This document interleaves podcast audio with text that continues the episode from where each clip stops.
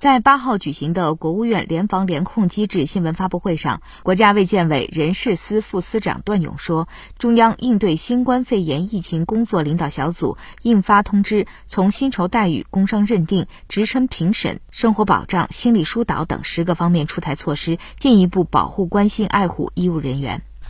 中中央应对新冠肺炎疫情工作领导小组印发通知，从薪酬待遇。工伤认定、职称评审、生活保障、个人防护、人文关怀、心理疏导等十个方面出呃出台了十项措施。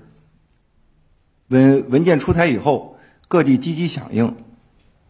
把把十项措施加以落实。比如，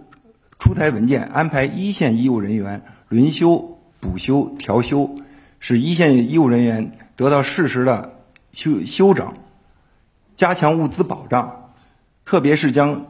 医用防护物资的分配纳入到督导检查的重重点内容等等，涉及到十项措施的方方面面。截止到目前为止，全国已有二十多个省出台了具体的落呃落实措施的相关文件。新华社记者北京报道。